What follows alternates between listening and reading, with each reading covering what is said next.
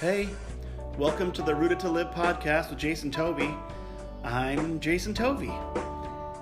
Have you ever had a situation where you see what someone else has had and think to yourself, I really want that? One of the first times I can remember that in my life is being sent to basketball camp as an older elementary age student and looking at some of the shoes that the other campers had and thinking to myself, if I only had those, I'd be so much better. And why are my parents keeping me from my professional basketball aspirations? And these were Jordan 3s, I think they were. And for some reason, my parents didn't want to spend $125 on their 10-year-old beyond the basketball camp fee and the lunch fees and all those things. The first time I ever bought a pair of those, I didn't buy them for myself. My wife actually gathered money from family members for my 39th birthday, I think it was, and put them on and went out to the hoop and still couldn't dunk, and I was still 5'9". But you may be able to relate to seeing what other people have and wanting that. Maybe even as a child, seeing other people's bikes or their toys, possessions, their athletic ability, whatever it is. But we grow up into adults that function very similar to how we did as children. You see someone with a brand new truck or some new technology or a home, a better job or a better salary, and you think to yourself, I really want that. There is something in us that when someone else has something we want it. And God knows that we work like this, I think. For those who are followers of Jesus Christ, you actually have something that the rest of the world wants and needs, but they don't even know it until they see it in you. And they might not be able to articulate it what they're seeing. The world is to see Jesus in us and realize, hey, I want that. I want what those people have. And it's something genuine and something sincere. It's not some kind of problem-free life. There is an evidence of this working actually in the past, that people saw what Christ's people had and wanted it. In the Bible, the book of Acts continues the unfolding story of Christ's church, and God was adding to the number daily those who were placing their trust in Jesus. Why? What was it about these Jesus people that others wanted?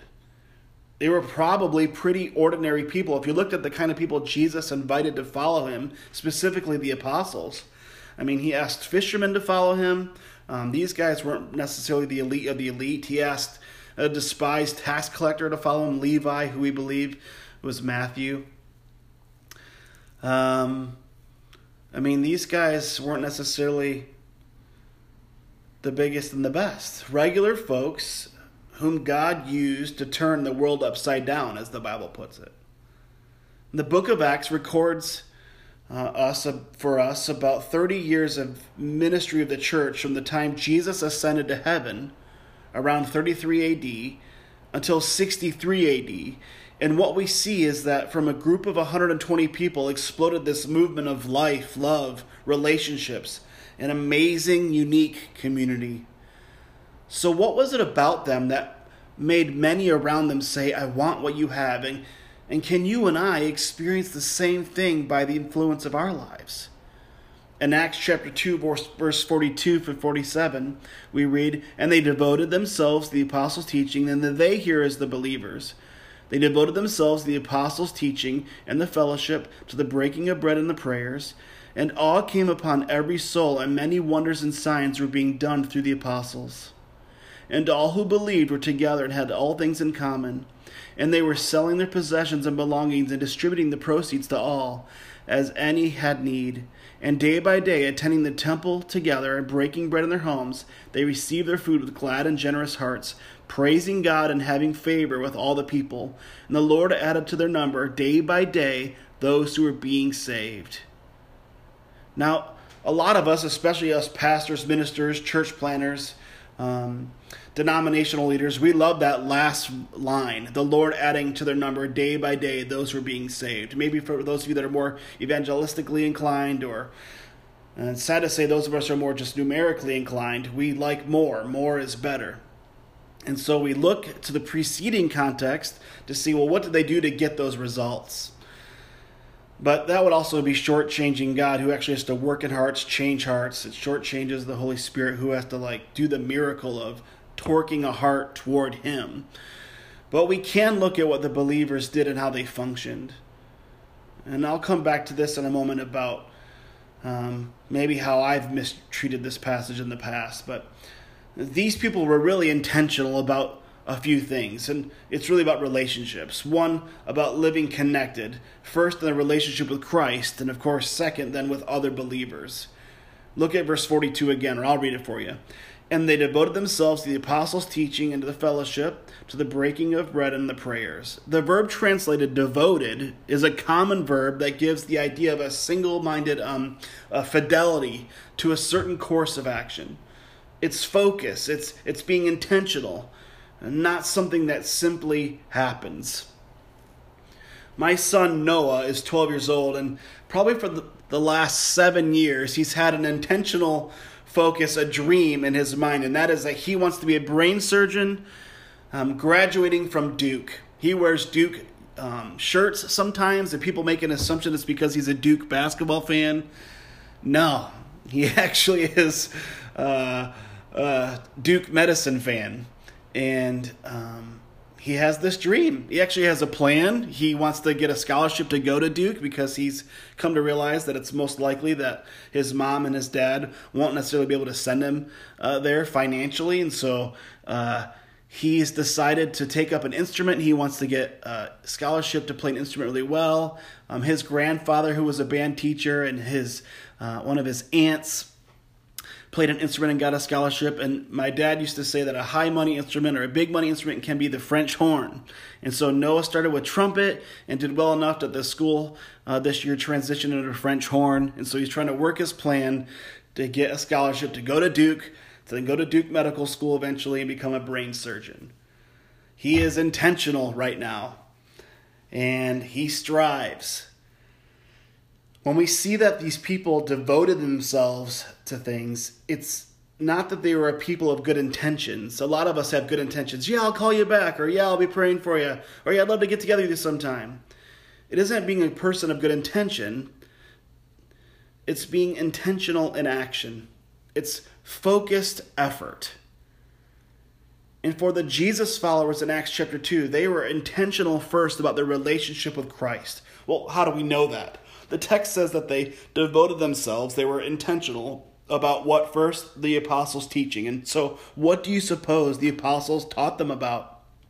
Well, the apostle John tells us what the apostles proclaimed. In 1 John chapter 1, verse 3, we read, "That which we have seen and heard we proclaim also to you, so that you too may have fellowship with us. And indeed, our fellowship is with the Father and with his Son, Jesus Christ." The apostles talked about Jesus. They had been with him. They'd seen him. They heard him. They were with him, and people wanted to know what it was like to be with Jesus. And many of these people knew the scriptures. They had portions of the Old Testament memorized, but what they wanted was not more information. They wanted to know Jesus. They were being intentional about their relationship with Christ through the apostles' teaching. And if you and I are honest, isn't it easy to get distracted? Distracted in our intentionality, distracted in our focus toward our relationship with Jesus, knowing him and making him known. See, our intentionality toward work, money, technology, and hobbies, they actually all have their place, but sometimes we allow them to take the place of Jesus, don't we? Paul actually warned Christians about this long ago in 2 Corinthians chapter 11, verse 3, when he writes, "But I am afraid that just as Eve was deceived by the serpent's cunning, your minds may somehow be led astray from your sincere and pure devotion to Christ." It's not that we probably turn our backs on Christ. It's much more subtle.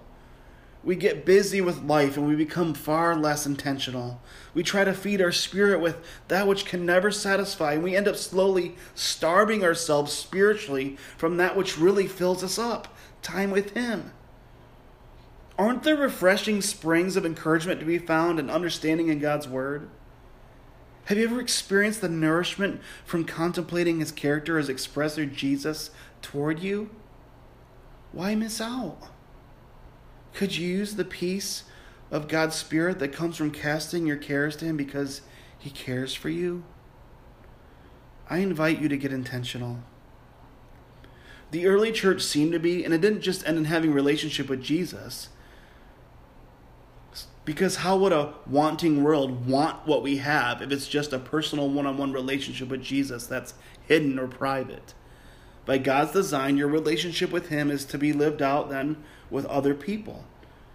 In 1 John chapter 4, verse 12, we read, "No one has ever seen God. If we love one another, God abides in us, and his love is perfected in us." Jesus told us that the world will know we are his disciples by our love for one another. Love is not expressed in isolation, it's expressed in relationships. And that is what this early church did so well. They were not only intentional about their relationship with Christ, but also about their relationships with each other. Back to the verse.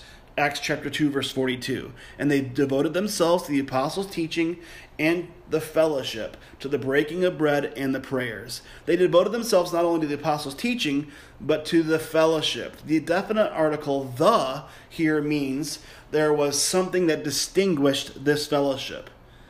The first time I ever heard the word fellowship that I can remember was the church I grew up in between the ages of 2 and 10. Fellowship was a once-a-month hangout in the church basement that happened after the evening service. It was a picnic-style spread, carrot sticks, celery sticks, finger-style sandwiches with way too much mayonnaise on it. I might need to do a podcast about the kryptonite of mayonnaise. But that was fellowship for us. A chance to hang out longer with church friends after the church service. In Acts chapter 2, the fellowship was not just general fellowship like cookies and punch after an evening church service. There was a distinguishable fellowship. So what distinguished it? Their love for each other. See, we were designed not just for a relationship with God, but to have a relationship with each other. So it's believers who love Jesus because he loved us, then loving one another because he loved us, and loving one another because we love one another. That's what makes us distinguished.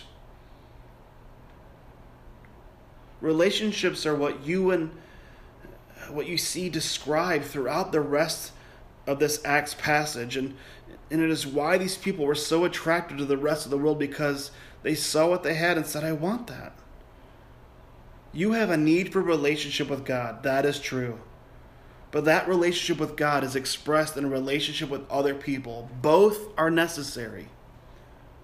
And you may see, you could evaluate yourself or your friends or people around you. Not condemn them or judge them, but just evaluate. Have some intuition. You can see people that are really Godward and have no interest in the people around them, and people that are so outwardly focused but no connection with God. There's no power. People are not supposed to be alone. We're made to live in relationships with each other. First with God and then with others. That's why solitary confinement is a punishment at all. I remember as a child, one of the disciplines my parents would use with me was being sent to my room.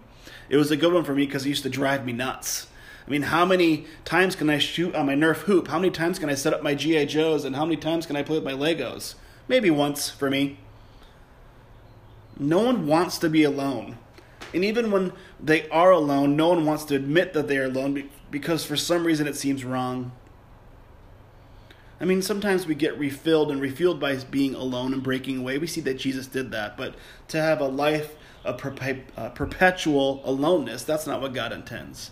And yet we're so busy. We have so many friends on social media platforms, a bunch of coworkers, people we see at church. But with all these people around, we still feel lonely because we lack intentional friendships with other people who will choose to love well and who will love us well. The early church was not casual about Christ-centered relationships. Grace and truth, they had both. They were not casual about spiritual accountability. They had tough talks. They were not casual about caring and praying for each other. These people turned the world upside down because they did those things. And it's recorded that more and more people were added to the groups, to the homes, to the fellowship. And then it went from adding to multiplying. You can read later on in the book of Acts. More and more people continue to join in on their relationships. So let me be honest. Acts 2:42 is a passage that pastors like me like to go to express some ideals of how the church, how Christians should function for the ministry programs that we create.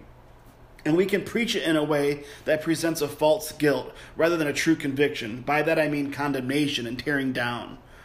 But there's no condemnation for those that are in Christ, so I don't want to do that today. What I want to invite you toward is just to two things from the one verse we consider today. Here they are again. 1, you're invited to intentionally grow in knowing Jesus and making him known.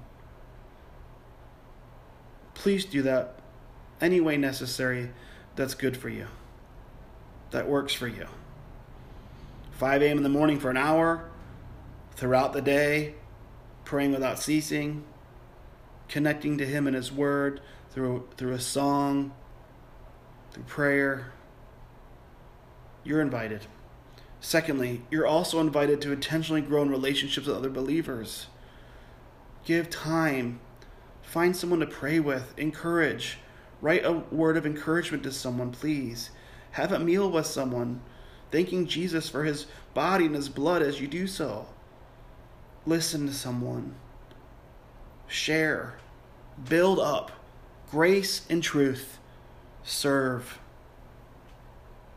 And I think what will happen as you continue to do that is other people will want what you got. And when asked what you have, you simply say, I've got Jesus.